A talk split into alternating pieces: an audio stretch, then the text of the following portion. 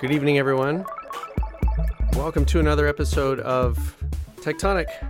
My name is Mark Hurst. I will be your host for the next hour here on WFMU, Freeform Station of the Nation, live from Jersey City in the great state of New Jersey. Thank you to Olivia for that Surveil Me track. a great lead in to tonight's show, which I'm going to get to here in just a moment. Uh, had a lot of fun last week having a conversation with WFMU station manager Ken Friedman live here in Studio A. We were talking about the year ahead and the Twitter files and a bunch of topics. If you missed that show, it's a good conversation, and you can go back in the archives at WFMU.org to listen to it or techtonic.fm, T E C H tonic.fm. Now, one of the things I said in that conversation was that it felt like things are turning around just a little bit. That maybe maybe we have passed the point of rock bottom and we are starting to see things improve in the tech industry just a little bit as regulators get on the field and get on the job to start uh, bringing some some order and some control to the runaway uh, misbehavior of these tech giants. And that was the good news that I wanted to deliver last week. Uh, because I don't, as I've said before, I don't want to be all doom and gloom here on the show. So I want to point out good news, good developments, interesting projects, and so on, where I see them. But I also don't want to lose sight of where the tech industry is really still marshaling its resources, its considerable resources, and trying to take us where it is trying to guide the economy and our society uh, to very dark places. And tonight is one of those shows where I am just reminding you what's at stake if we allow the tech giants to have their way with all of us, with all of our communities, with democracy, with the economy, and so on. Um, and uh, so we're we're gonna we're I'm gonna talk about. Uh, it's going to be a surveillance roundup this evening, and I bring up last week because in tonight is in contrast to the good news that I was giving you, or the good news that I was hoping for and hinting at in last week's conversation. This week returns to a more realistic, pragmatic look at where things stand with our surveillance state and our surveillance economy. Uh, before I dive in, a couple of other more fun notes.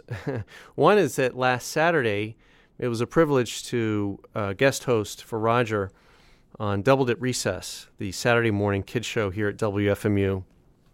And uh, if you'd like to listen to that uh, show, you can find it in the archives. Go to WFMU.org, go into the schedule or the archives, and find Double Dip Recess and you will see that fill in there from uh, from two days ago, from January 7, 2023. The other thing that I want to point out is that this being a tech show, I could not let this pass without making some mention of it.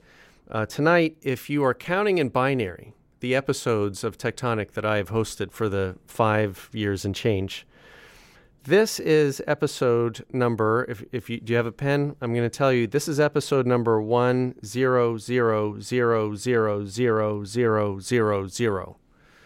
That's uh, ten to the eighth in binary. Uh, and no, it's not episode 100 million. It is episode 256. So yes, uh, that's well. It's not. it's not uh, 10 to the eighth in base 10 but it's uh, one with eight zeros in base two. So happy, uh, happy episode 256, everybody, everyone who's uh, who's into binary arithmetic. Tonight, as I said, we're going to be doing a surveillance roundup. This is a kind of a show that I do two or maybe three times a year just to catch you up on what's been happening in surveillance. Sometimes I've done catch up shows on, on other topics. But I've noted, I've been tracking just the rise of surveillance um, technologies and surveillance related news in the past month or so, just in the past month. And it's stunning how much has been happening with relatively little comment. I mean, as, as I get into these stories, you'll probably recognize a few of them. You may have heard of a few of these. Um, I mean, and, and if you're really if you're really on the ball watching this stuff, you might have heard of most or even all of them. But I think for people who are just generally paying attention to the news mostly, I think you're going to be surprised at the intensity and the urgency of some of these stories, what they bring up, what, what they mean for us, and the relative lack of coverage or discussion that they've gotten in the media. And that's, that's why I want to do occasional roundups like this, because I feel like this is, this, these topics are not e- explored enough in mainstream media or even independent media, whatever media uh, that that we pay attention to, surveillance is not getting enough coverage. And I don't want the show week to week to be all about surveillance. That's not the only topic I'm interested in.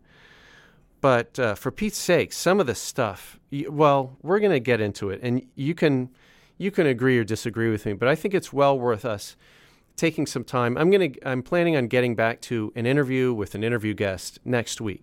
But I just wanted to take some time to walk through some of these stories.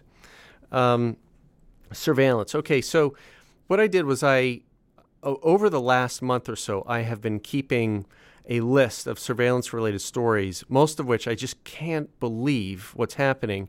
And I came up with a list that would easily fill two hours. Okay, just going through story after story after story. I could easily go for two hours, but as, as I have one hour, uh, because we I need to get out of here at the top of the hour for the great Dave Mandl to come in with uh, with It's Complicated, his prog rock show. I had to whittle these stories down, and I think I count 12. If you go to the playlist at WFMU.org, click playlists and comments, you'll see the stories that I have s- selected, and you can follow along. I mean, I'm going to be talking about these stories, I, I hope, I think, uh, more or less in order. There's also some um, some images that from two of the stories, no, three of the stories that I'm going to be referring to that you can follow along and watch and, and take a look at as I'm talking through these. Um, so before I get to the first story, why surveillance? Well, should I even get into? Well, I was thinking about this today. Do I need to justify why we should be concerned about surveillance? Because there are people out there and if you're a new listener to the show, maybe maybe you've heard this or you're thinking this yourself. Why should we be concerned with surveillance? If you've done nothing wrong, you have nothing to hide. Which is just a non-answer in my opinion. There is there is no meaningful conversation to be had on that basis. I have nothing to hide uh, for a couple of reasons. One is uh, you have nothing to hide, really? Uh, are you wearing clothes? Yeah, why are you wearing clothes? It's, it's nice and warm in here. Okay, and number two, uh, nothing to hide, huh? Do you mind if I take a quick look at your uh, bank account? I, am not going to change anything. I'm not going to siphon off funds. I just like to look at it. I'd like to look at how much money you have here and how much you have in that account. Would, would you mind? Could I look into all of your documents? Um, yeah, okay. And number three, how about uh, things like health? Mind if I look through your health records? You know, so we could we could go down this road of going into uh, areas of life that people naturally feel private and protective about. And yet, when they hear about surveillance, they say, Oh, I don't worry about putting an Amazon ring on my door because I got nothing to hide. Well, don't you understand? An Amazon ring fitting in uh, a, a, one more camera into Amazon's national network that's building a surveillance state in partnership with law enforcement agencies all over the country uh, is, is building a very different kind of surveillance society in which people uh, they may want to stay private, but privacy is compromised and finally destroyed in the name of profit for the companies and uh, intense control of the citizens for the for the government. Neither of those is a great outcome for a country that claims to be a democracy. So I'm not going to belabor this. I'm not going to go into uh, a lot a lot more about why we should care about surveillance, but I just wanted to give a nod to this that this is the, the growth of the surveillance state is a clear and present danger for all of us. Um, by the way, if you want more details on this kind of thinking, more heft to this argument, go read, and I've recommended this before, Privacy is Power by Carissa Véliz, who was on the show just a couple months ago. You can go back in the archives and listen to the interview, but get a copy of the book from your local library or wherever. Privacy is Power by Carissa Véliz, and she goes into detail about why this is uh, an existential crisis. The the destruction of privacy in democracies all over the world, not to mention autocracies. So let's get into our first uh, story about surveillance being dismantled and destroyed bit by bit. This is one I chose. I wanted to start with one that maybe most of us have heard from, heard about, in the, at least in the New York area. This was from the New York Times, December 22. The headline is Madison Square Garden uses facial recognition to ban its owners enemies. So, this is a story, again, you may be familiar with this. There's a lawyer who lives in New Jersey, accompanied her daughter's Girl Scout troop to the Rockettes. What is it, the Christmas Spectacular or something like that? The Rockettes do this performance at Madison, uh, not Madison Square Garden, excuse me, Radio City Music Hall, which is owned by the owner of Madison Square Garden. And so as she walks into Radio City Music Hall, the, you have to go through some sort of security check, kind of like the airport. And I guess unbeknownst to her, uh, there was a little camera on the scanning machine, got an image of her face, uh, ran the image of her face through a facial recognition database, identified her, and there was a little alarm, and guards swarmed and immediately pulled her out of the venue just her. I mean, her her daughter and the rest of the Girl Scouts were able to go in and and see the performance. The reason why this woman, her name is uh, Kelly Conlon, was pulled out is because she is an attorney at a law firm that is involved in a lawsuit with Madison Square Garden, the owner of Radio City. And so the Times article by Kashmir Hill and Corey Kilgannon goes into some detail about how facial recognition was used there and how the owner of MSG apparently has got into other kind of spats with other people who he disagrees with. And there's some sort of ongoing lawsuit between this law firm and MSG. And the owner said, okay, you know what? No one from that law firm is allowed to come into Radio City Music Hall or any of the any of the venues, I think, within the MSG umbrella. And the way that he enforces that is by putting in facial recognition. And what's what's and by the way, this woman Kelly Conlon says she's not involved with the lawsuit at all. She she's just she's just employed as an attorney at that law firm. She has nothing to do with suing Madison Square Garden. But it, even even so, the owner considers her uh, an enemy or or adversary or whatever, and pulls her out the moment she steps into the venue. So we, we, we could talk about the owner, you know, do you agree with that heavy-handed approach? But I want to I want to say something that's a, a, little more broad about facial recognition. The spread of facial recognition uh, means that we, as long as it keeps spreading, we are going to see more examples like this. This remember facial recognition like a lot of these surveillance technologies came they started uh, bubble up in the wake of 9-11 and the government and these companies, the whole security state said the reason we're putting in these, these extra security precautions is to find the terrorists. We have to find the terrorists. We're going to put in uh, watch lists and no fly lists, and we're going to get their, their names and their photos, and we're, we're going we're going to root them out.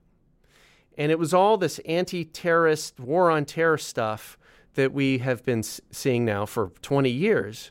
And it has metastasized into a technological platform where someone who is wealthy enough, who does not like certain other people for whatever reason, can can uh, program his devices to see and identify those people as soon as they enter the property and to in, in a, a very surgical manner just remove that one person from the venue. Now can you imagine any other person or organization with enough wealth or influence who will be able to identify and name people who they don't want on their property for any reason. And and then, you know, public spaces that we we grew up thinking, you know, you buy a ticket, you go as long as you're not misbehaving, you buy a ticket, you go to the theater, and you're going to get to see the show. That's not the dystopia that we're entering into now, friends. Now, there's going to be cameras that watch you, that surveil you, and if they identify you as someone that, for whatever reason, the owner or the algorithm doesn't like, you're out. And uh, that's going to have a real chilling effect on the experience of being in what is claimed to be a free and open society when you're being watched and judged and measured and analyzed at every second uh, and, and not knowing when the guards are going to descend on you and frog walk you out of the place. Frog march you, I guess is the, is the phrase. Now, in contrast to that story, there is a counterpoint that, and I, and I want to say thanks to station manager Ken Friedman for sending me this story. I would have missed it otherwise. This is from NJ.com. So this is the news site for uh, state of New Jersey, and this is dated January 3rd. So not even a week ago. The headline is This New Jersey town just said no to facial recognition cameras on its streets. And the, the story, very simply, here is the town of South Orange. Nice job, South Orange. They had some facial recognition cameras uh, uh, that were had already been installed and activated uh, within South within the city limits within South Orange, and uh, there were questions raised about whether the technology was reliable or not, and whether uh, it was prone towards misidentifying people of color and thus having an unjust effect on one set of citizens. Uh, which is, has been documented many times that the facial recognition technology uh, does not have the same rates of accuracy for white faces and black faces. And that has led to some really awful consequences for people, innocent people who've been misidentified uh, by facial recognition cameras, and the cops show up, and you can guess what happens next. And so, South Orange, better minds prevailed in South Orange, New Jersey, to say, hey, why do we have these cameras? Look at the outcomes that this is going to start creating in our community Let's dismantle this. And so they took the extraordinary step of actually pulling down the cameras that had already been installed. So again, I, I really give credit and, and, and full admiration to the activists within uh, South Orange, New Jersey, who were able to push that through, which is the right step. And I would love to see more citizens do that. I mean, when New York citizens are ready to start legally, non-violently, uh, pulling down, you know, through legal channels, channels, pulling down and dismantling some of our surveillance apparatus on New York City streets. I would love to start with the Google surveillance towers. These Link NYC towers that are nine feet tall, and now the Link 5G towers I covered on a recent show that are, what are they, 30 plus feet tall uh, that uh, all of them have hidden cameras on them and are watching New Yorkers and doing who knows what with the resulting data. That's a surveillance apparatus that is growing and growing and growing. And I have not seen any meaningful opposition to that. Maybe we should um, bring in the people from South Orange to t- uh, teach a little workshop on why facial recognition infrastructure is a really bad idea in municip- municipalities.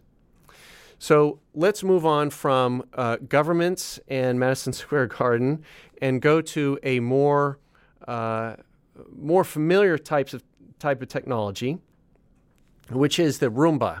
And this may, this also may be a story that you've heard something about. This is reported in Technology Review by Eileen Guo on December 19 of last year, 2022. The headline is well, I'm not going to read the headline yet. Let me just set the stage for you because if you haven't heard this story, this is one that's going to uh, make you really wonder is this for real? And yes, this is for real. The Roomba um, is a little robotic vacuum cleaner that, in the early instances, the early versions of the Roomba, would just run around your rugs and floors in your house kind of randomly until it decided that everything had been vacuumed up and then it would find its way back to its charging dock and that would that was it. Some people thought the Roomba was cute because it was this flat little hockey puck thing that would just roll around and some people would give their Roomba a name like it was a pet or whatever.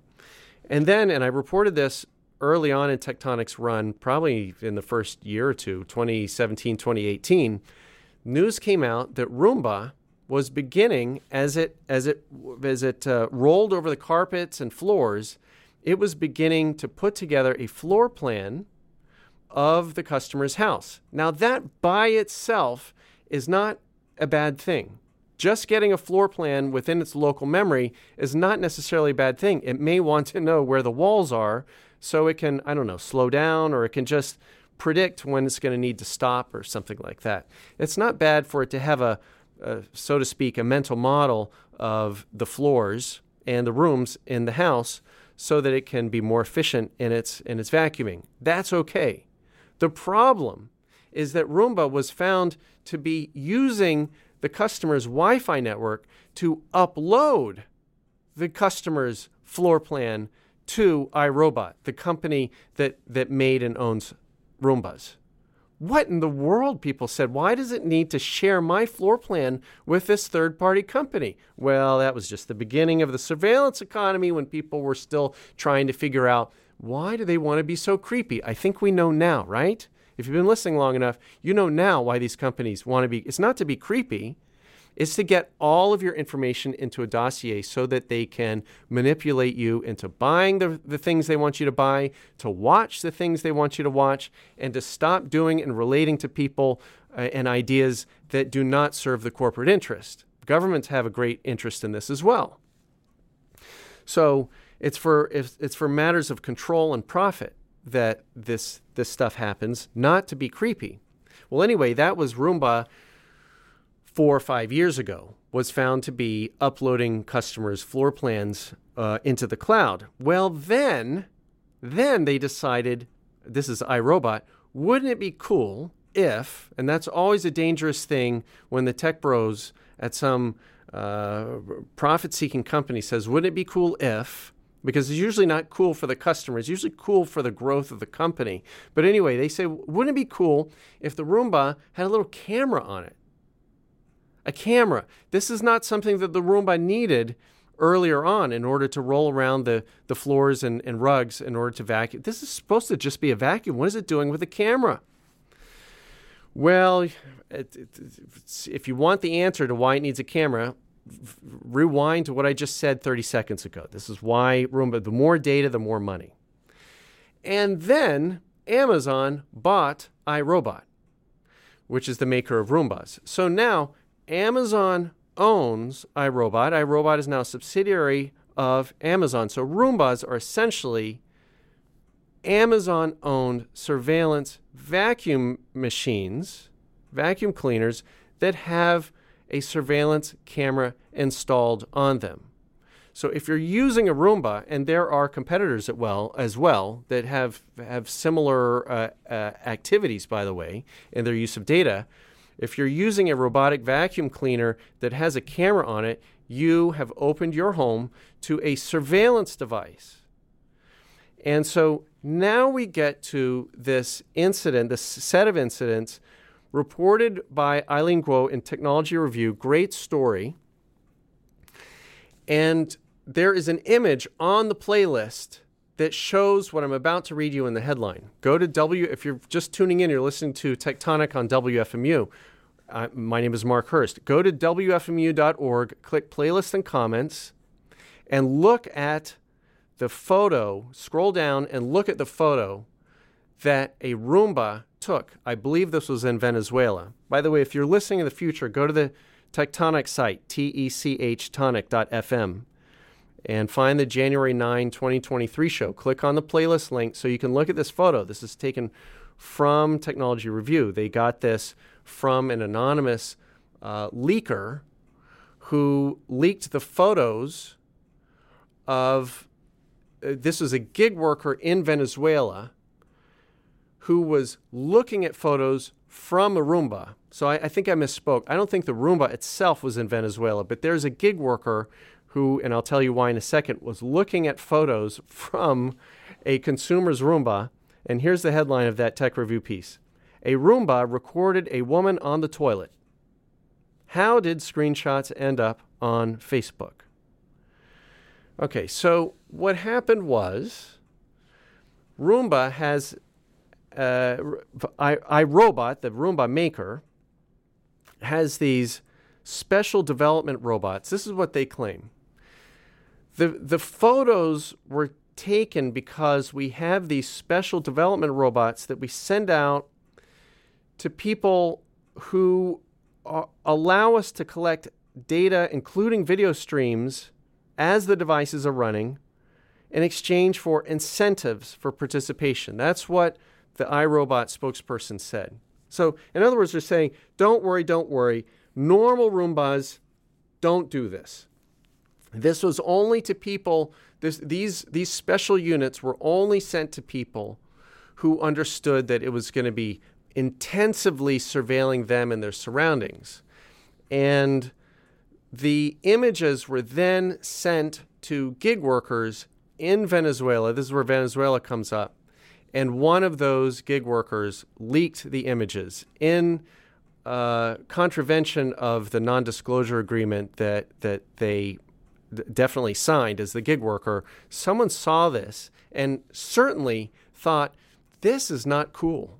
That a, a robotic vacuum cleaner has the capacity to take photos of people in their intimate moments. In this case, someone sitting on a toilet and send it up into the cloud, which then gets sent over to gig workers who have full access to this stuff. The gig workers are there because, like a lot of AI systems, the AI system does not actually work. So they have to get low paid, often exploited gig workers, often in countries outside the US.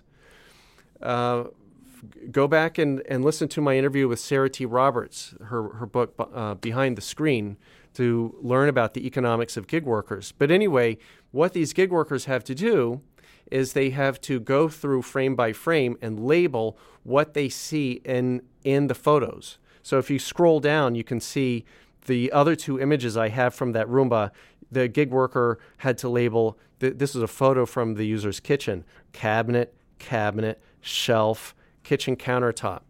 And so what you have is the company taking the surveillance data from the user's kitchen or from their bathroom in the other case, sending it on to gig workers and with the instruction go label, put in the labels so we can train our AI so that in some future instance of our AI engine, the Roomba can automatically know what it's seeing. And when it sends it up to our servers, we won't need the we won't need to s- share it with gig workers. We'll just have all of this ourselves for the building of the private dossier on all of you. I mean, it's it's really disingenuous of iRobot to say, "Oh, these these Roombas, they, they they're never meant to surveil you. It, it, it was just for development. Yeah, that's it. it. It was just for development. There's nothing to worry about here. I mean, give me a break." Why do you think Roombas, not development robots, but off the shelf Roombas, were taking measurements of consumers' floor plans and sending it up through the cloud to iRobot in the first place? It's for it's surveillance capitalism. Don't tell me that you have no interest in surveilling people as they sit on the toilet. You guys, of course that's your next step. What they do with the gig workers now is what they are going to be rolling off the shelf to the rest of us soon enough. Don't use surveillance vacuum cleaners. Why do I even have to say this? But it's and, it, and it's owned by Amazon. Of course, Amazon is doing this because it does it in all other areas of its company already. Did you know? And this comes from December 5, an insider. Amazon is offering customers $2 per month for letting the company monitor the traffic on their phones. Yeah, Amazon says We will intensively surveil you and all of your activity on the phones and what you buy and what you look at and what ads you click on. And um, don't worry, we're going to compensate you for all of that data you're giving us. We're going to give you a whopping sum of $2 a month. Think of what you can do. If you let us surveil you to that nth degree for an entire year, if you do the math, you will come out with $24 per year. That's how contemptuous Amazon is to consumers when they are surveilling. They don't want to pay they don't want to pay us anything. They would love to have the Roombas continue to roll around and get that private data on us for free. In fact, in fact, why am I saying for free? They want us to pay them. What does a Roomba cost? A couple hundred bucks? Hey, I got a great deal. Instead of me paying you $2 a month, Amazon says, how about you pay me $200 to install an invasive surveillance device in your home that does things with data that we won't tell you about? Yeah, great. Great idea. And it goes on from there. January 5 in The Verge, just four days ago. Headline You can finally buy the Ring Car Cam. You know what the Ring is? This Amazon Ring, it's, oh my gosh, this thousands and thousands, is it millions yet? I don't know. It's, it's countless Amazon Rings have been installed all over America on, on front doors. This thing, you know, in the US, kids growing up in the surveillance state, let me tell you a story. When I grew up, when you would go to someone's house, there would be the front door, and it would look like a door, and it would have a handle. And then, usually on either the left side or the right side, there would be a button. There was no camera, there was no digital pad, there was no microchip. It was a button. You know what the button did? It was very simple. You would press the button, it would ring something that was called a doorbell. Ding dong. That's all it did. It, it, completed a circuit so that a bell or the sound of a bell in, inside the house would ring. And now what we have is surveillance cameras. Instead of a doorbell, we have these surveillance cameras on front doors all over America that watch everything that happens, not just at the door. It's not for it's not for the door. It watches the entire street. This thing has a wide range uh, of, of vision. It gets people not just who are visiting the house, but who are walking by, and it has a microphone. So it's listening. It's listening, not just watching, but it's listening to conversations on the porch. It's listening to conversations in the foyer when the door opens. Uh, I saw one of these recently, and every time you go by the door, it says, I have a recording somewhere. I should have brought it tonight.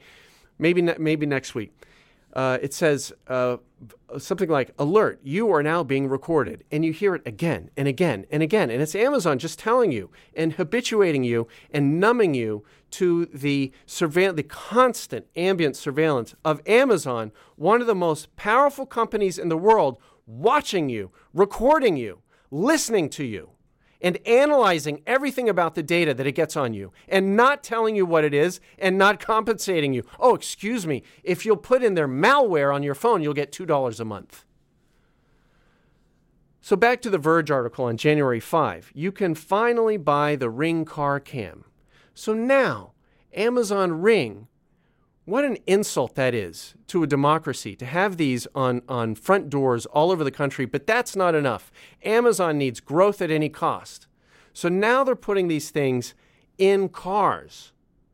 Now, when you ride in someone's car, you could be surveilled and have your image, your video, your voice print, your conversation all sent up into the cloud from because they, they use wireless connections, these, these surveillance cameras inside the cars and they send it straight up to Amazon. Of course, they tell the owner, well, you know, you can activate Alexa. Alexa, record this. You know, if you get an offender bender, um, it'll it'll record, and you know, we're we're your buddies. It's just for security. There's no other reason we want all this data. Give me a break. But it's not just on your door, the ring, and it's not just in your car now, the ring.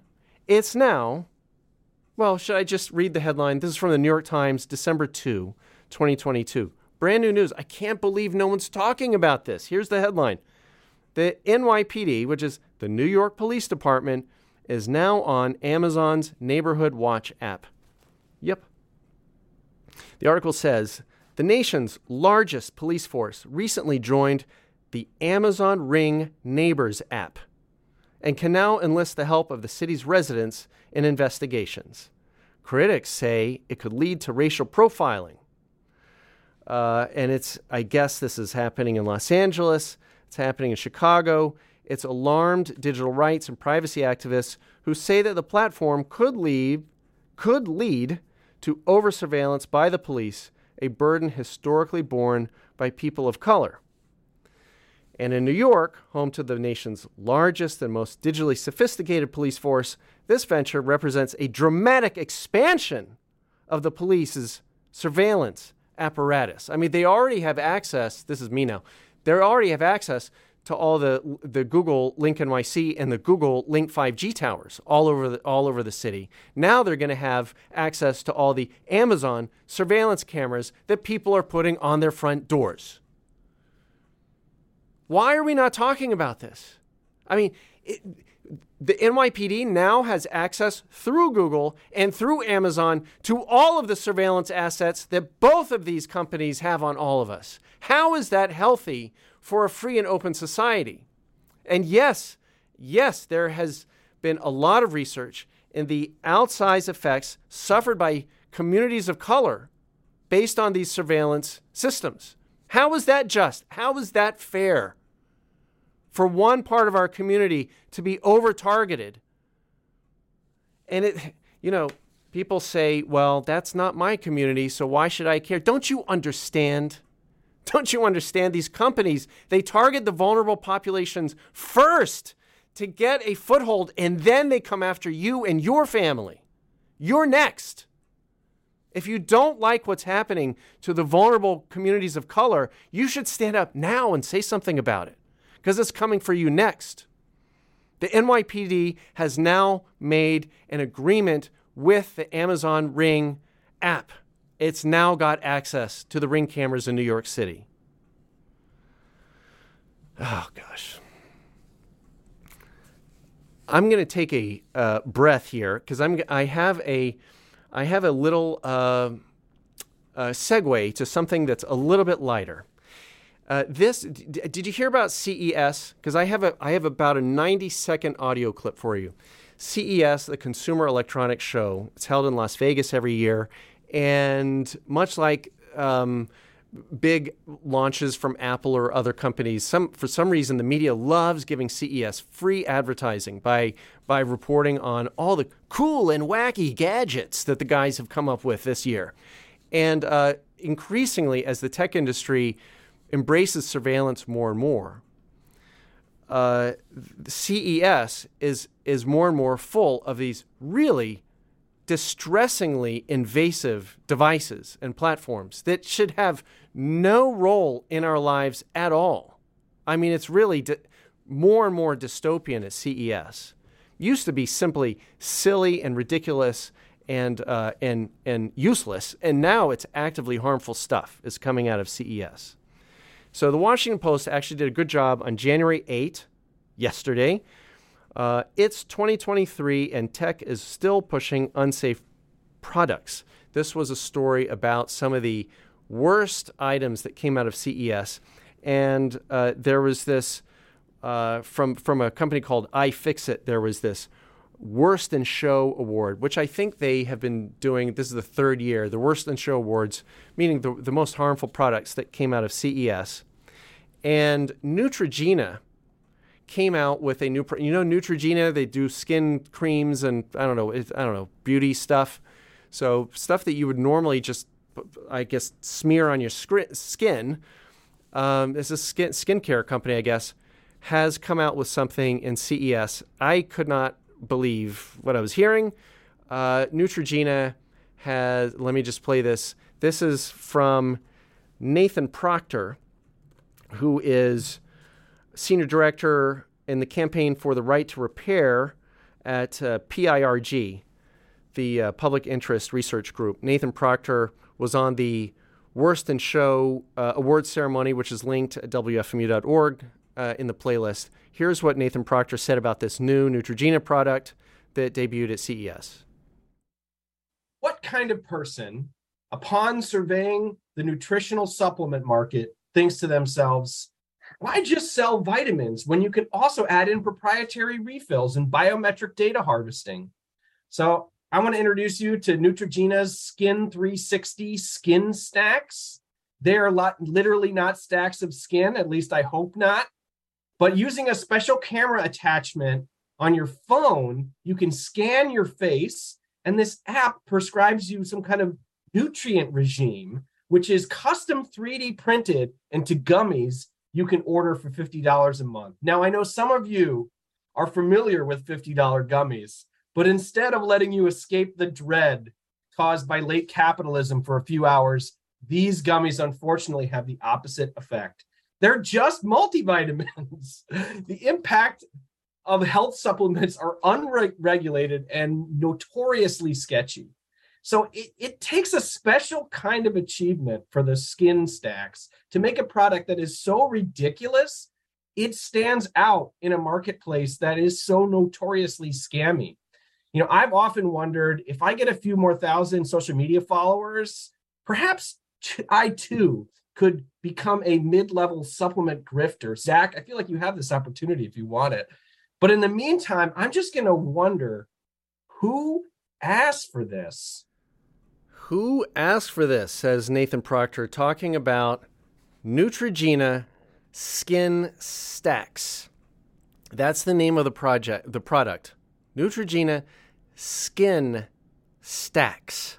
And if you look online for a photo of these things, um, it looks like d- discs of gelatinous, colored gelatinous material that you're supposed to ingest um, I guess the pitch is that it's supposed to have some nutritional benefit as vitamins, but who knows what else is in skin stacks.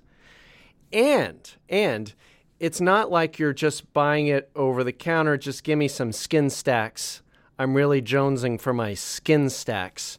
Um, what what's happening there is that as Nathan said, there is a biometric surveillance aspect to this where before they'll even send it to you, you have to scan your face. So, back to facial recognition, in order to get this uh, possibly edible uh, material, I can't call it food, of, of, of some provenance, some unknown provenance, before you can even access that, you have to give Neutrogena your facial data. This is the brave new world that we are entering into. Before you can enter a theater to see the Rockettes, you have to give your facial data. And pretty soon, before, well, let me get to the next story to, to, to fill in the rest of that. Before you can X, you're going to have to X. Because probably the worst product that I heard of coming out of CES this year, and this did get some play, was a product called UScan and that's the letter U hyphen scan. Um, you can guess from the name it has something to do with surveillance because it's scanning a particular biometric. And I have to warn you that this, I don't mean to be uh, sensational uh, or, or scatological here, but I do have to just, in a dispassionate way, tell you what is being scanned. The UScan is a little um, sort of mini hockey puck. Why do the surveillance devices all look like hockey pucks these days? But it's a little flat white hockey puck shaped thing that you put inside your toilet. The, none of this is a joke, by the way. Um, UScan sits in the toilet, and when people uh, urinate, the urine goes onto the little hockey puck, and the UScan device uh, s- claims that it does some kind of a health scan by analyzing the urine. And of course, there's there's a smartphone app, and the data goes into the cloud, and the company gets the data and can do all kinds of processing. In other words, what's happening here is that companies are looking for ways to get more biometric data on you. They want to scan you. They want to scan your face. They want to scan your voice. They want to know who you're seeing. They want to read your email. Like any company that can surveil you and get some kind of data to add into a dossier on you, that's gold. That is money for them. And so this company at CES says, I know what we'll do. We're going to put a little puck in people's toilets. And when they go and do number one, we're going to get health data on them. And don't worry, we'll pitch it as, I don't know, make something up about health benefits. And that's what we'll tell them. But think of all the data we're going to get because we can read all sorts of disease conditions and hormone levels and so on and so forth. Well, some of you, I mean, there's. I mean, I just, I don't mean, to, it's not funny. It's just, what do you do? What do you do in a world where there are companies with a straight face that are selling devices that are going to surveil your urine and try to try to sell it to you as though it's good for you to give up your biomarkers to some tech bro company that's going to do who knows what and sell and share and slice and dice and analyze your private health data. Um, but there's something else. In urine, there's a particular biomarker of hormones, as I said, that can detect uh, the, certain things around pregnancy. And given the news around uh, Roe v. Wade and uh, the, the, the changing law around abortion in the U.S., this company could have access to uh, data that would could leave could lead to criminal indictments. Um, and people brought that up. Uh, people brought that up in that worse than show announcement. And here's here's what the Washington Post, uh, how the Washington Post story put it on January 8. Um, one of the conference's breakout favorites was the U-Scan urine sensor from connected healthcare company Withings, which analyzes hormone levels in urine and is gearing up for a U.S. launch. After the Supreme Court overturned the right to an abortion in June and some states banned abortion, hormonal changes could potentially become evidence of a crime. Withings said it stores that data indefinitely and, if subpoenaed by law enforcement, would compl- quote, quote from the company would comply with all legal requirements in the territories in which it operates. So, now you could say, um, well, maybe you say, well, I, I I'm I'm not going to get pregnant, so that's not an issue. Um, but for once again, think about com- communities and, and people affected by technology other than yourself and think about where that leads society. Moreover, think about what that means if you go to a friend's house. Do you need to ask them, do they have a surveillance puck in the toilet? Because you'd rather not use the restroom if your biomarkers are going to be harvested by some weird third party company. I mean, it's bad enough. It's bad enough. You got to go to people's houses and they have an Amazon ring so that you are going to be surveilled when you go to their house and just go through the front door. It's bad enough that people have an Alexa uh, surveillance puck on their kitchen counter, which could be listening to your conversation with your friend. You didn't buy it, you didn't choose it, but in order to be a good friend, you go to their house and you're being surveilled at the front door and now in the kitchen. And then you have to use the restroom. Now you have to ask them, do you have a stupid hockey puck in your toilet that is going to be watching me urinate? And by the way, please put away that stupid, idiotic, robotic vacuum cleaner with that ridiculous surveillance camera on its head. That's the kind of conversation we're all going to have to have with our friends before we go visit anyone's house from now on. Isn't this a fun dystopia? I don't know what to tell you. And VentureBeat. VentureBeat is the site that uh, boosts all of the new tech bro companies because it's in the business of, of pumping up valuations. And so here's what VentureBeat said UScan can distinguish between various users thanks to its Stream ID feature.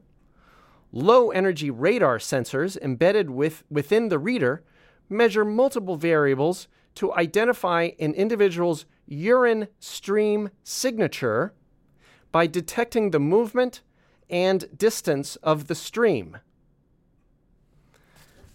Once again, friends, Why do I have to read sentences like that? A surveillance sensor in a toilet uses radar to identify the unique, what do they say it? Unique urine stream signature so that the little puck knows exactly who it is who's in the bathroom moment to moment. And so if you go to your friend's house a few times, not only is it going to get to know who you are by that really creepy method, but it's also going to be measuring any changes in your hormone levels from visit to visit.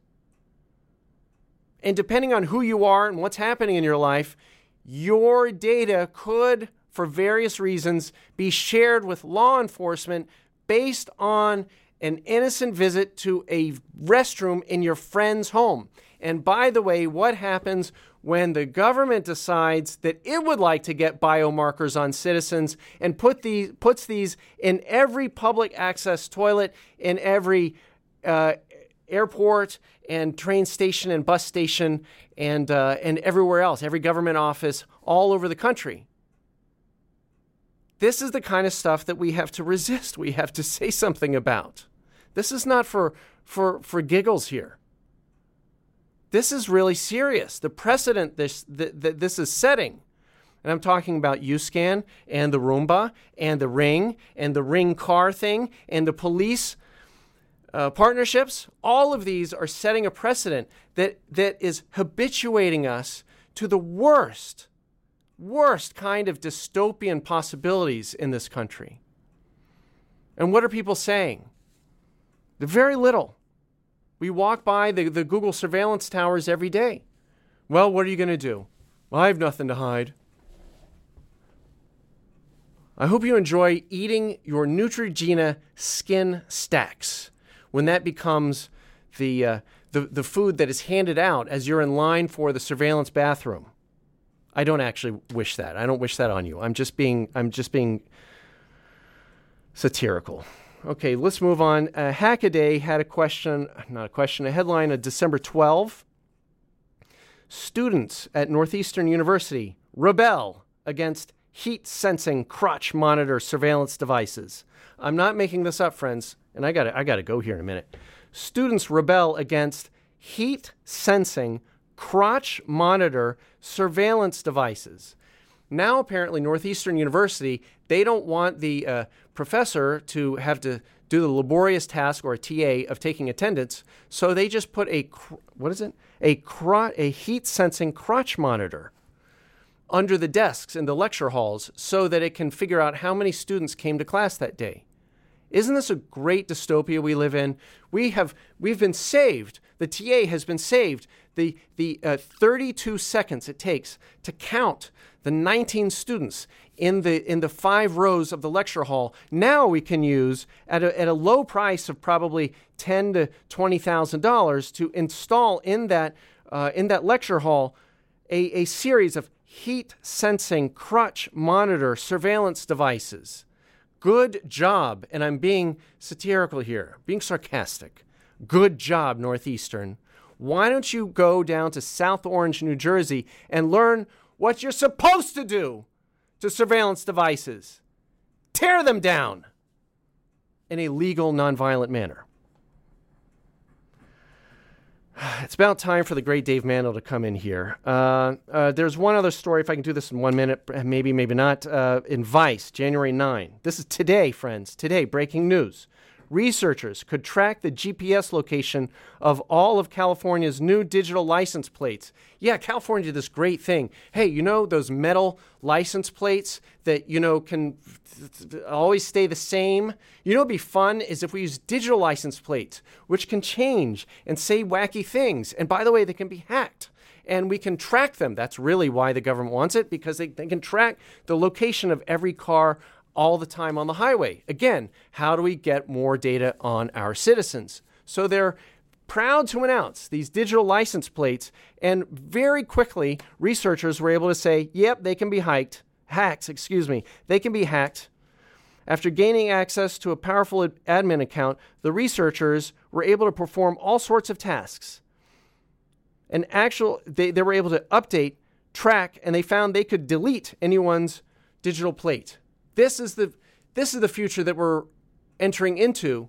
That that we're taking things that worked perfectly well, like metal license plates, and we're turning them into hackable digital surveillance devices.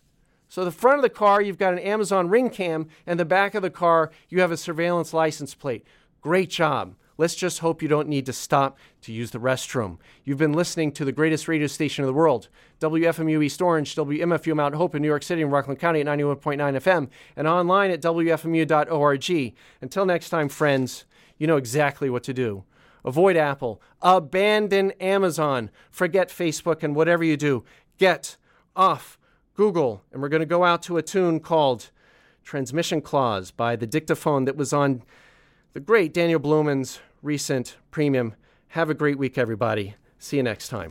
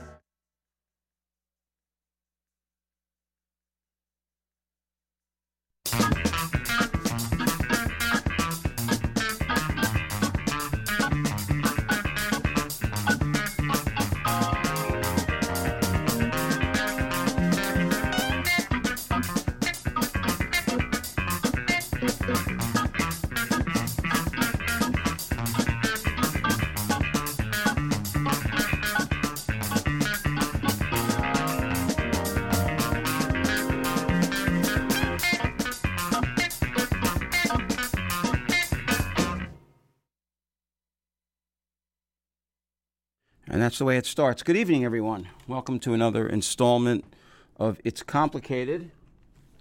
I'm Dave Mandl, your host. I'm here every Monday evening between the hours of 7 and 8 p.m., playing you an hour of prog and prog adjacent music. Thanks for joining me this evening. We are going to begin tonight's show with a couple of gong related pieces. Gong was a, uh, I guess, an international group led by a guy named Daevid Allen. Daevid Allen was Australian lived in England for a while. Was involved with the uh, with the folks from Soft Machine for a for a time. Uh, moved to France. Was based in France for years and years. Anyway, that's enough, I think, about Gong for now. The thing to know, the thing that you need to know about Gong was they were hippies. I mean, like real hippies, like hardcore, hardcore hippies. Um, they sang about pot and other hippie subjects. And all right, so we're gonna we're gonna hear a track from the the album You Y O U from Gong, 1974, I think. And then I'm gonna play.